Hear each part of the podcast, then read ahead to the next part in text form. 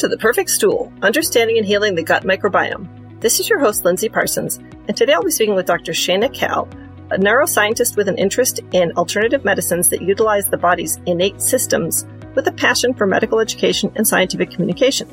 She received her doctoral degree in neuroscience from the University of British Columbia and has been working in the field of medical affairs in non-traditional medicines for the last three years since leaving academia.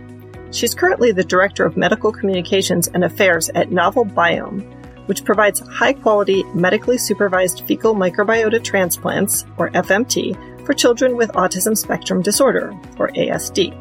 Part of her role is to spread educational and scientific information about the microbiome and F M T that is accessible, accurate, and digestible. But before our conversation, if you haven't yet followed or subscribed to the show, be sure to do so. And if you want to get transcripts of the podcast, hop over to my website, high desert health coaching dot com, and sign up for my newsletter. You'll also get my free e-booklet, Finding Your Root Cause Through Stool and Organic Acids Testing, when you sign up. And if you haven't yet done my quiz on which stool test would help you get to your root cause, you can find a link in the show notes and take that. Now on to the show. Welcome to the podcast, Shaina. Thanks for having me. My pleasure. So why don't you start by telling us about Novel Biome and the work you're doing there with fecal microbiota transplants? Yeah. So at Novel Biome, we focus on providing high quality, medically supervised fecal microbiota transplantations, or F M T. And our focus is specifically on children or adults with autism spectrum disorder, though we do treat people outside of that, adults that have other conditions that can be helped with F M T. We have four treatment locations in Hungary, Panama, Mexico, and Australia. And we've expanded these to try to reduce the stress and burden it is to try to, to kind of access this level of treatment.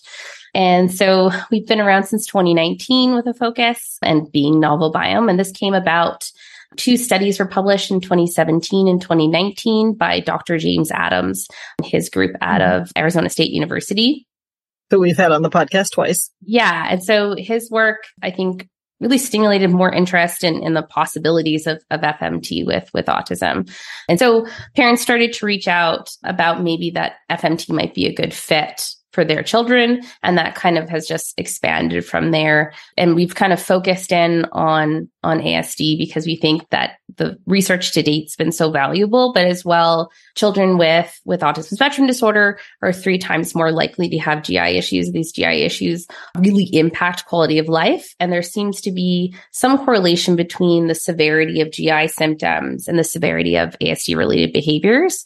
And so there's a good groundwork of research that's been around for a long time, tying gastrointestinal issues to children with autism.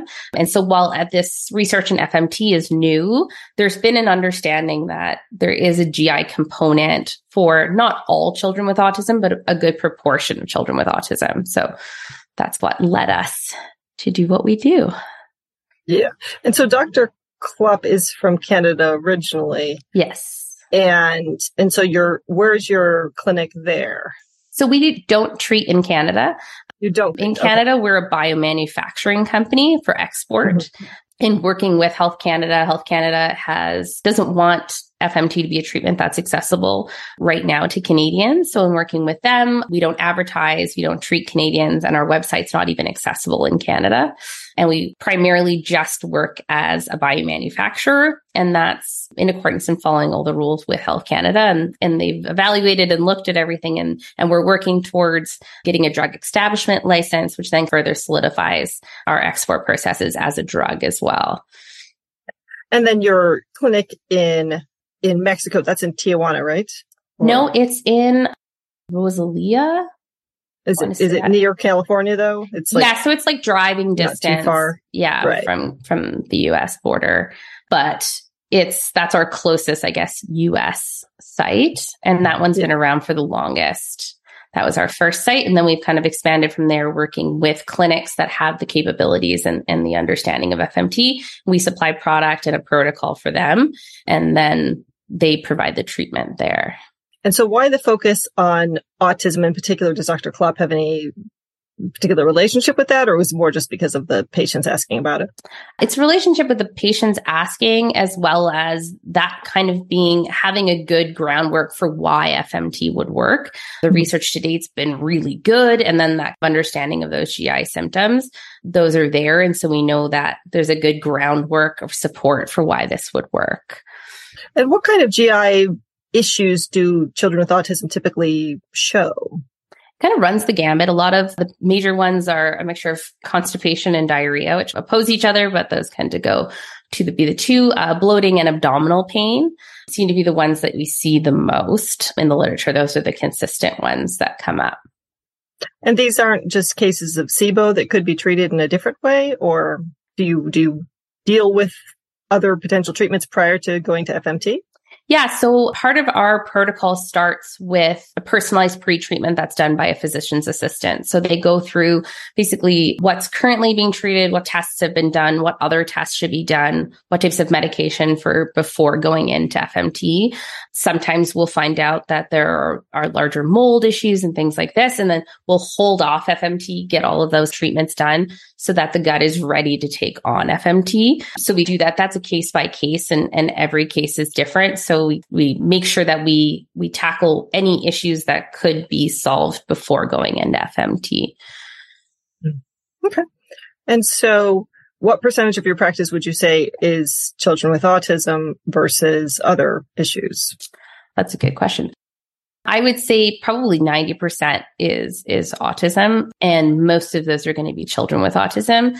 Not to say that children with autism are only coming for autism. So we also see some parents are are really highlighting those gastrointestinal issues or I B S or I B D, as well as seeing that their child also has autism. So it's not always just that parents come and they're like, we have an autistic child, we think F M T will help. It's often that, well, we have these like gastrointestinal issues that are causing a lot of issues. We'd like to tackle that. And if we see outcomes with autistic related behaviors, that's also great. So that tries, that's what we try to instill, is that the first outcome is always going to be G I, but we see these secondary outcomes with autistic related behaviors. So it's not that this is specifically a treatment for autism. It's, it's tackling one of the symptoms, which seems to be G I, which then leads to these secondary changes, which we don't understand at this point. The research is not there to understand why these changes are happening, but it is showing that there's a relationship between the two. Okay. Well, we can get more into the, the results in a minute, but first I wanted to ask about your donors. So who are your donors?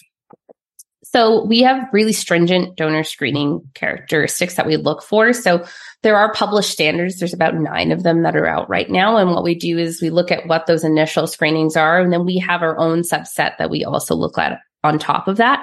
So we're looking for all of our donors not having taken antibiotics in their whole life, having been vaginally born and breastfed. And we know these things are the pillars of creating a stable gut microbiome from the beginning. And then, of course, we're looking for looking at their diets as well as their exercise habits. And then we look at a wide variety of both in them and in their their family history of any disorders that we think could be or might soon be understood to be tied to the gut microbiome, to try to reduce any transfer.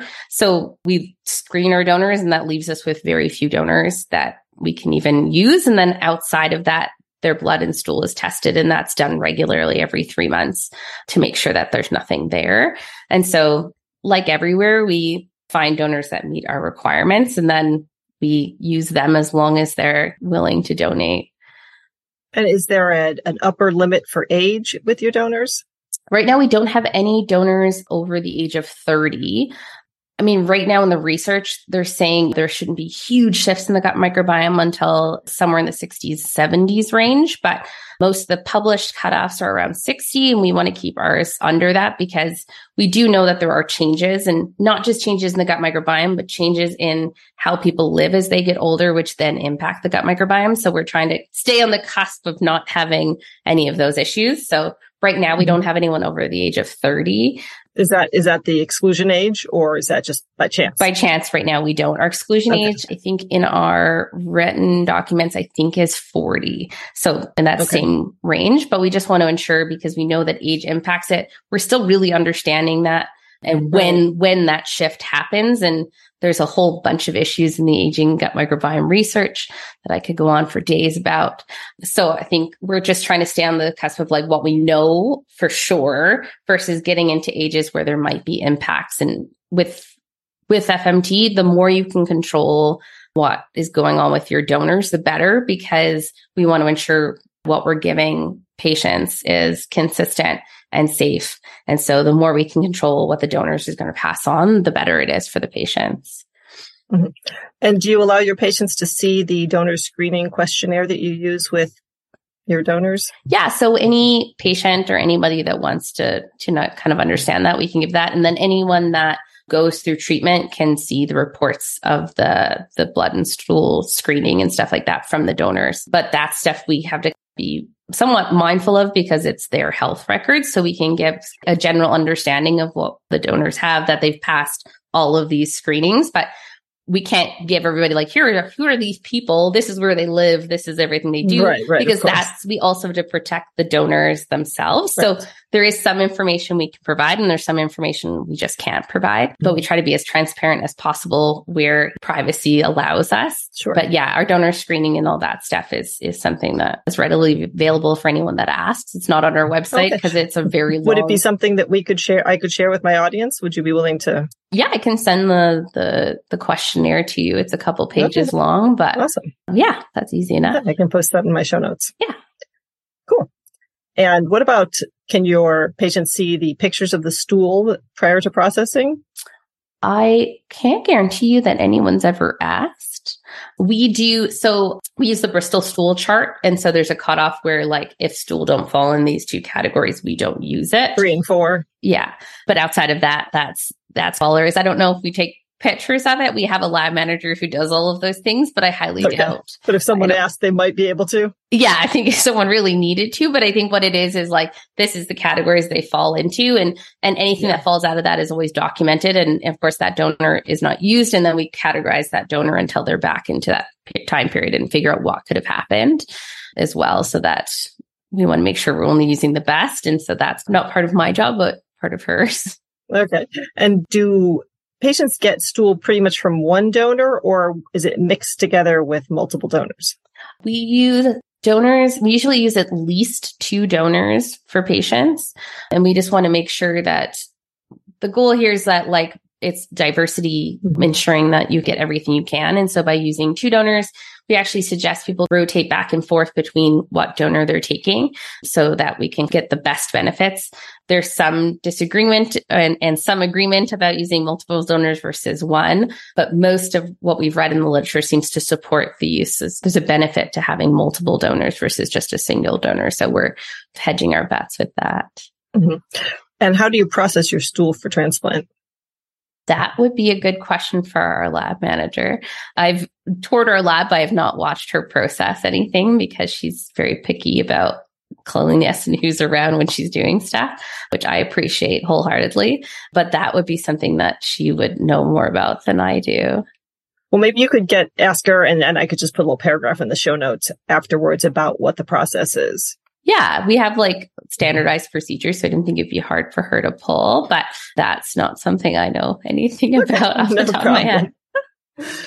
And so what is your protocol for preparing the recipient for the transplant? Do they take antibiotics? What's Yeah. So most of the time, everyone is going to take an antibiotic, but it's, it's individualized. So that's part of our process is that we work with parents and their children to see what is necessary for them to be prepared.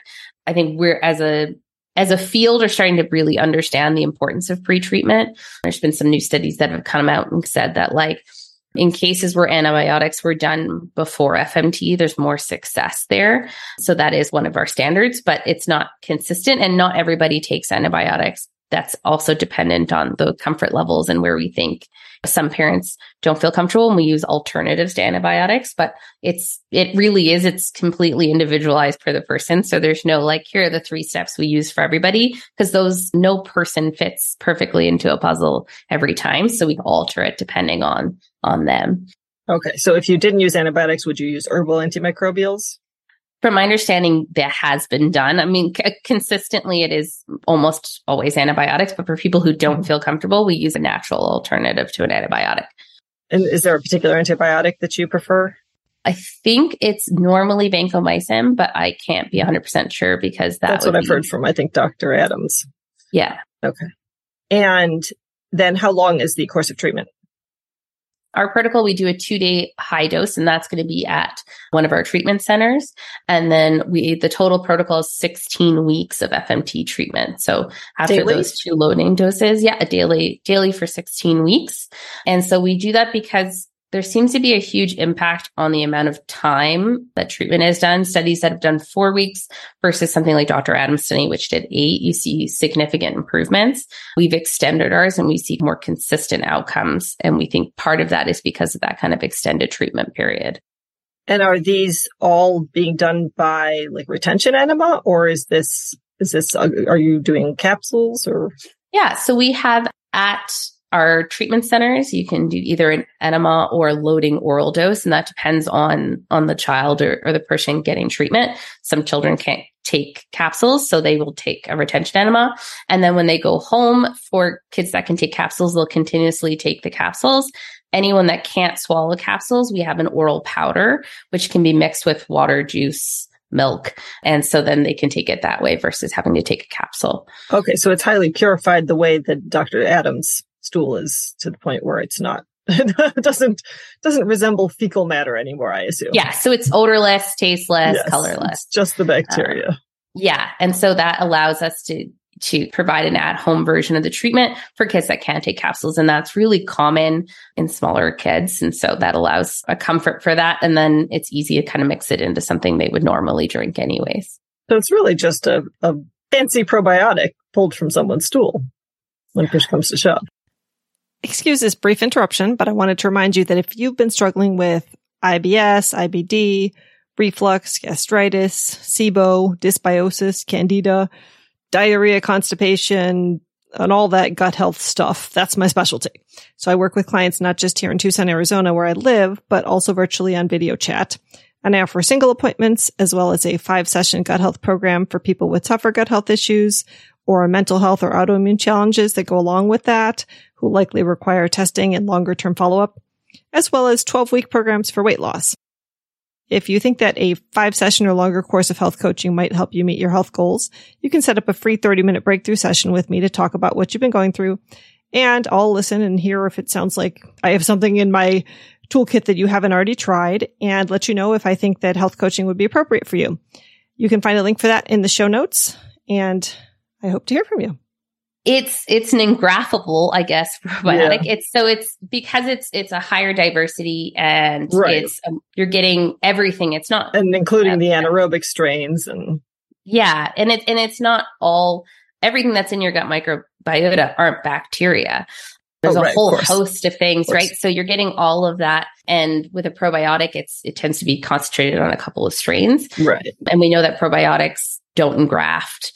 So they're good while you're taking them, not good long term. So there is a difference, but I think because it's purified and it's partially freeze dried, you're looking at a more stable and something that can be used for a longer period of time. So there are some, there are differences. And as F M T is coming along, we're seeing these improvements. Oral capsules weren't a thing a couple of years ago. That's really kind of changing what F M T looks like and its accessibility, but as well now being able to partially or fully freeze dry it. Now it's becoming more called shelf stable, but it, it's the life, the long hood, the long, long, the longness of it, how you can store it and how it's able to be stored and then shipped and then stored in someone's house for longer periods of time makes it an easier product to have. Does it have to be refrigerated? For extended periods, so we suggest four degrees storage because what we've seen in so far that's been done, and we're doing our own stability studies to get a better understanding because there hasn't been a ton done. But when it's at four degrees, when it's been partially freeze dried, we know that it's good for up to about a year. So we suggest keeping it in the fridge and then keeping it at a consistent temperature because those temperature variations are can cause some some issues as well. So is that four degrees a typical? This is Celsius, right? Celsius, yes. Yeah. I don't okay. speak Fahrenheit. I apologize. Standard fridge temperature is okay. the which is, is the, I think, somewhere around like forty degrees Fahrenheit or something like that. Yeah. Okay. Like and conversions aren't good. What gut health conditions does the research say are most positively impacted by F M T? It's a wide variety, and we're still learning. I think the biggest thing to say is currently it's only approved for treating recurrent C. diff. In the U S. And the outcomes of that are magical. And because that it's been so safe and consistent, research is growing in other areas. Across the board, we need more randomized clinical trials. We need larger clinical trials, and we need more patients to see consistency. So I think that's like the first statement to make across the board. For irritable bowel disease, there have been a number of positive studies. While the results aren't what we're seeing in, in C. diff, which is like ninety percent, the con- it seems to be consistently around somewhere between thirty percent improvements. But similar- For irritable bowel syndrome?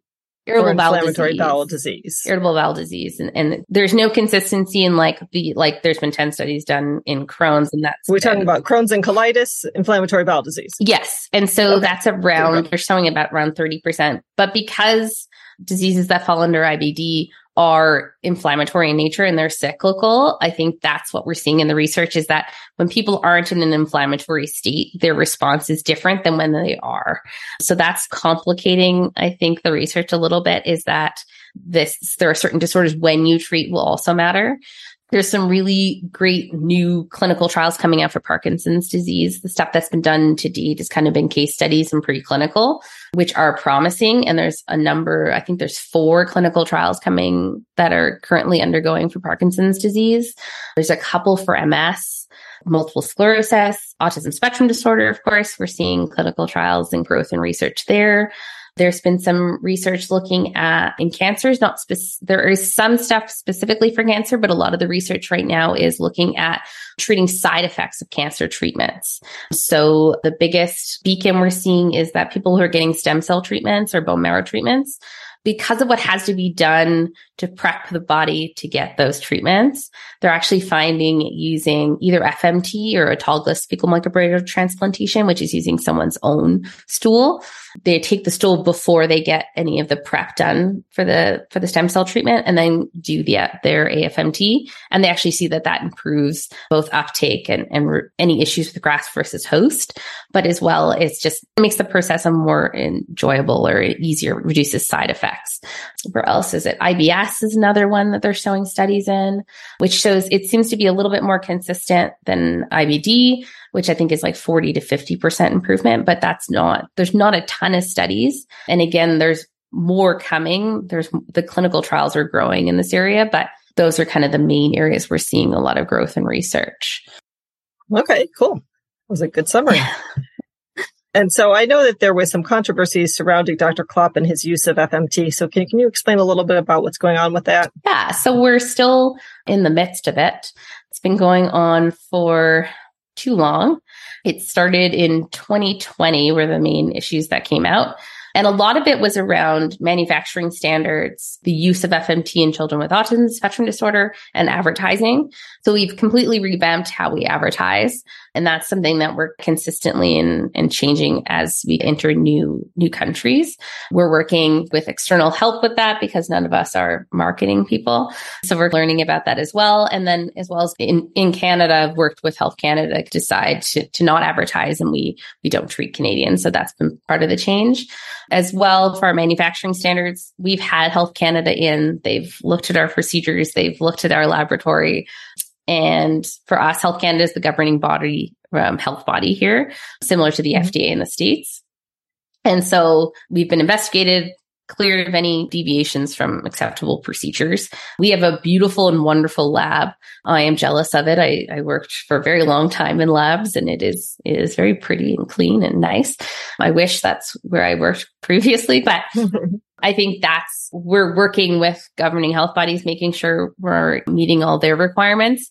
And that's all we can do. Unfortunately, none of those things have been picked up by the media, but everything else seems to continue to live there. And then we've reevaluated how much information we put out into the public. We didn't put a lot out there. So we like completely revamped our website. We're more transparent about our donor screening and, and our screening that we do to blood and stool. We also have really put our put our time into providing education. What is F M T and why is it important? These are things that there's not a lot out there. And some of the research that out, out is out there is really hard to kind of digest. So we've taken it upon ourselves to try to provide easily accessible education so people can understand what F M T is and what we know about it right now. And those are like how we've decided to tackle the negative attention we've gotten is by evaluating what we were doing and why this could have happened. And so our first thought was, well, we weren't, while we've always been science driven, we weren't being transparent enough about that. And then when it comes to manufacturing, we're on the up and up. We've been evaluated by everyone that matters for that. And that's all we can do. But hopefully. And I know Doctor Klopp's credentials were threatened. Does, has that been resolved? We're waiting for, for the decisions on that. And But he currently still has them? Yeah. So he's still a naturopathic okay. doctor. Yeah. It's just. Right. Okay. Yeah. Just wanted to make sure. Yeah. Okay. And so I know you were tracking your results internally. Yep. Are you tracking them with regard to certain the particular donors or just in general? Yeah. So we, right now we, internally, we collect a number of measures from our patients. So before, during, and after F M T to monitor changes, what we're looking at across, we look at stool, we also look at G I symptoms, and then we look at a number of measures specifically associated with A S D. And we also have a new observational study with Biome that we're looking at. It's the first thing is looking at the gut microbiome of children with autism to get a better understanding of what are the markers, what's different about their gut microbiome. And then the second part is we understand that there is an importance to donor and recipient matching. I think as the field grows, we're seeing that more and more. So in this study, what we're doing is we're measuring our donors as well as measuring our patients, but then measuring how, what the interactions and what the changes are based on how similar or different those gut microbiomes are and what the outcomes look like. So we're, we're in the process of collecting data to understand the, the donor-recipient relationship as part of our, our efforts to increase the research and data that exists. Mm-hmm. Have you had positive results or negative results with certain donors that have led you to no longer retain them or? No, we haven't had any donors that we've we've not used. I think because the To become a donor is is so stringent. I think standard, like based on what's been published, it's about fifty to eighty percent of people don't pass the initial screening. Our screening's even in even a higher level than that, because in a lot of cases, it's like you haven't had antibiotics in three to six months. We've just, you've never had them. And we tend to kind of go to the extremes for a lot of things to ensure that we're not missing anything. So the number of donors you even get just past that initial screening is so few. And then on top of that, their blood and stool is screened and then regularly screened, that the likelihood that a donor has something that's specifically not good is, is very low. And then so we retain our donors I, as long as possible because they're really hard to replace. Right. Are they coming in every day, basically? And yeah. Dropping off their samples. Yeah. And and these are all in Canada, right? Yes. Yeah, so every, you have to be close to our site. So we're in Chilliwack, B C. So they would all be within an easy driving distance. Okay. So let's get to the kinds of success you've seen with F M T and, and A S D and other conditions. Yeah. So I'll focus just on A S D because that's where we have the most. I, I don't like to make conclusions about small things, but okay.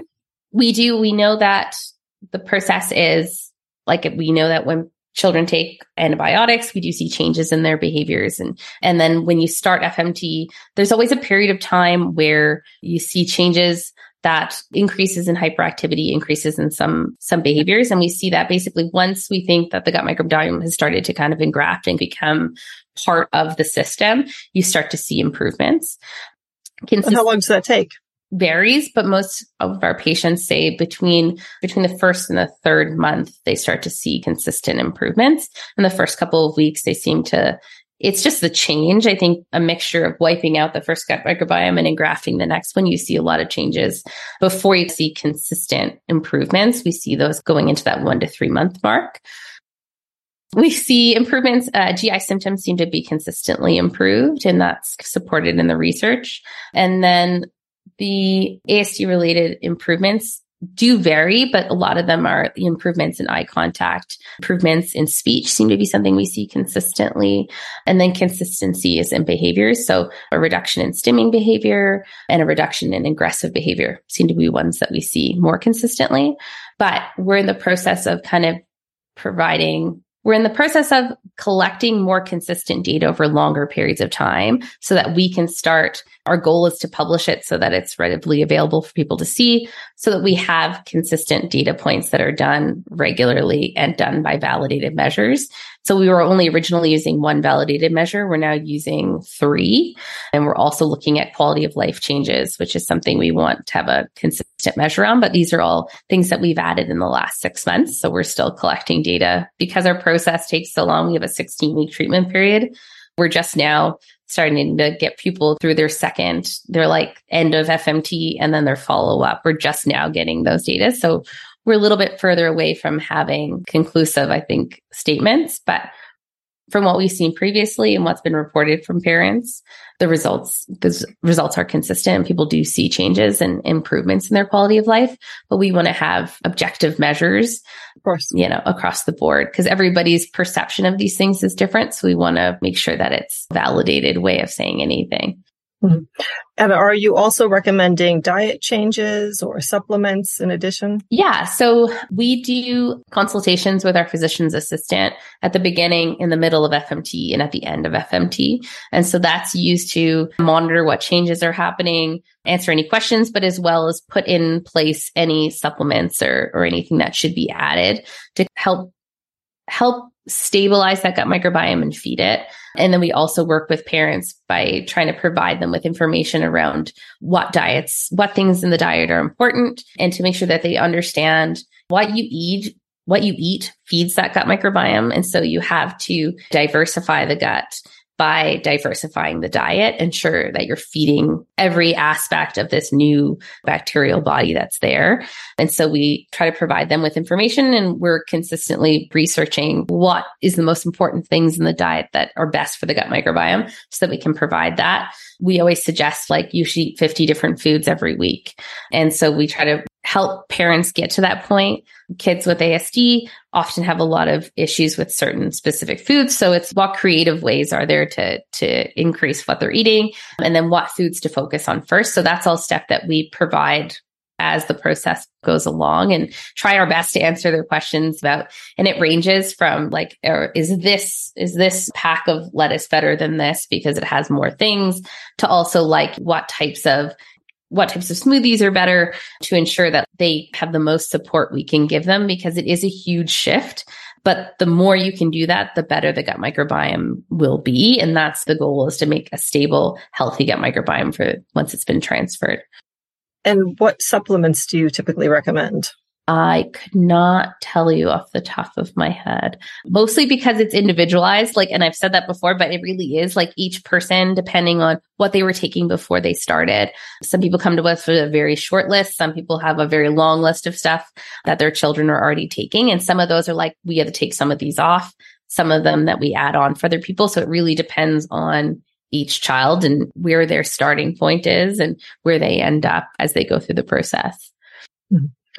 And is there any case study that you could highlight, any individual child that you could talk about, just to just to get a, an idea of what's going on? We have done interviews and stuff with parents, like what improvements they've seen, but it really is dependent on where the children started. We treat children that start as having being categorized as mild, as well as being categorized as severe, and those journeys look completely different because of what's going to change and what the driving force was. But a lot of parents consistently say that they're able to go about each day easier. And some of those things we talk to parents at the beginning of their journey, and it's the first things that start for them is being able to get their child to have their coat on and into the car has now been less of a battle. And that's, for some people, that's where it starts. And it continues to go forward, being able to have a conversation, for them to feel like their child understands them, to be able to integrate more easily. For a lot of parents too, it's that everyone can eat the same food at dinner. And so these are changes that happen throughout the process that make huge impacts for quality of life for both the child and the family. And those continue to go. And so it's not always specifically about different changes in their diet or in specific A S D related behaviors that like stimming or eye contact or aggression. It's also about like those changes all coming together to make life easier. And I think that's what we hear parents talk about the most, is just like the changes in their day-to-day lifestyle and how things have become easier. So I think outside of what you expect to see in changes in, in A S D-related behaviors and G I symptoms, it's that changes in quality of life as well is what a lot of parents talk about. Mm-hmm. And so if somebody's coming to you for something else like like I B D or I B S, is it a is it a much shorter protocol? From what I understand, it is. It's average. It's between two to three, two to four months, depending on the person and, and what their journey looks like and where they're starting. But it's, again, our process starts always with a call and you talk to someone on our team and we get a better understanding of why you think F M T would be a good fit, what your current situation looks like. And then that starts the process of like, okay, is this a good fit for you or not? And then you meet with a physician's assistant to talk about what issues you're having, what kind of reports you have from your doctors to see, okay, so like what, where are we right now and where do we want to be? And then that determines the length of treatment and how we approach your pre-treatment and your post-treatment as well. Mm-hmm. And roughly how much does this cost for A S D or for shorter conditions? So for our A S D protocol, which includes meeting with a physician's assistant, meeting with a behavioral, a behavioral or clinician who does assessments, we use the CARS assessment, as well as the treatment and treatment at our our sites, it's fourteen thousand three hundred dollars U S. And then that's kind of our standard. But if you're coming to us with something else, that would be dependent on the length of treatment and if it would all be at home or if you would be coming to one of the sites as well. So, oh, so it is possible to, to just do it at home? Depending on who you're referred by. So we have we have patients that come to us for C. diff, and so their gastroenterologist or their their doctor will send us a request form and then we can send out just an at-home treatment for them to do. So okay. Can you send out at-home treatments for people in the U S? Yeah. For so for, for C. diff, we have done that. But not for like I B S or I B D? That would that would be something that you would talk to the team about, because it would depend, like for some people that having those loading doses would be a requirement. So it would depend right. on where they are and, and what works. And if it at home is the best thing, then we work with them and, and their doctors to ensure that we can get it to them at home. Okay. But they have to come in via one of your clinics in those various countries. Um, or they can have their doctor submit a request form for, for treatment, and then we can send oh, it okay. directly to them. Gives us some flexibility, but it would have to come as a request from a physician. And that's the way that we can do it. Okay. Because I know that obviously in the U S right now, it's only F D A approved for C. diff. Recurrent C. Yeah. diff. So I'm curious how that works. Just because if a physician requests it, does it somehow get around that rule? I don't know. So that's, so like our, all of our stuff has been done for C. diff. I think for all of our secondary patients, mm-hmm. it would depend on, on their case, and that stuff I don't know about because I don't work directly with patients. Because okay. I have a P H D and not an M D, so they keep me away from all the people. But we know we do have cases where, like, we work with them to try to make sure that the process is something that can be handled. But I'm I'm not sure how it works, and it may be country specific, because for each country the rules around F M T are different, and we treat globally. So that's why we always say talk to the team. We'll figure out where you are and what the rules are where you are, and then how to kind oh, of okay. approach. Like you that. Might be able to refer them to a doctor in their area. Or- yeah, and if if they're in a different country where F M T is regulated differently than it is in the U S, then the procedure would be different, because it always depends on what the health authority there is requesting and, and what the procedures are. So like, you know, we treat in the U S, but we don't treat it all in Canada, but we have patients in Europe and South America, everywhere. So it's dependent on where they're located. So I think the procedure depends. And that's why I always say, like, the best thing to do is, is book a call and talk with us, and we can work through all of that, because there is a lot of legality and, and rules around where you're located and how treatment can be done. So it's hard to make a singular statement, I guess. Um, yeah. Is there anything else you would like to share before we finish up. I think just that if you have questions about F M T or if you think F M T might be a good fit for you, we have the way that we approach it is, is book a call and ask questions and see where it is, because it is something that's growing and we're understanding more and more about it. But I think for every person, it's going to be different. And our goal is to ensure that you're informed and that you have an understanding of what the possibilities are. And so I think that's always the best, is to just do your own research, look at our website. We have a YouTube channel where we make educational videos. If you want to get a better understanding of what F M T actually is or what the gut microbiome is, but then book a call and, and talk with someone on our team to get an understanding if it is a good fit for you. And do you, is there a cost for that initial call? No. So it's, it's, there's no cost and there's no, there's no, you're not tied into anything. We're just as likely to say it's not a good fit for you, because we want to, we want to make sure that anyone that's coming to treatment with us is getting treatment that we think will work or will be a good fit. And it may be that maybe it's not a good fit for you now, or maybe we don't think that it will be be helpful for the the symptoms that you have. Just as much as we want to answer your questions, for you to say, be informed about making that decision. So we have that as an open-ended, so you can, you don't feel locked in, you don't feel tied up with anything, and then you can get an understanding of how it fits for you. Okay. Awesome. Well, thank you so much for sharing about all this. I'm sure that there's a lot of people who are curious about it and considering it. So perfect. Thank you. Appreciate uh, you coming on. Thank you so much. Well, it's nice now that there's another option that's close to the U S for F M T, and not just for A S D, but for other conditions. So if you're a longtime listener or you're getting a lot of useful information from the podcast, please consider becoming a regular supporter on Patreon. And if you'd like to connect with me online, you can follow my High Desert Health Facebook page, join my Gut Healing Facebook group, or join my newsletter list at high desert health coaching dot com. And I'm also on Twitter, Instagram, and Pinterest. Links for those are in the show notes. Thanks for joining me today. And here's wishing you all the perfect stool.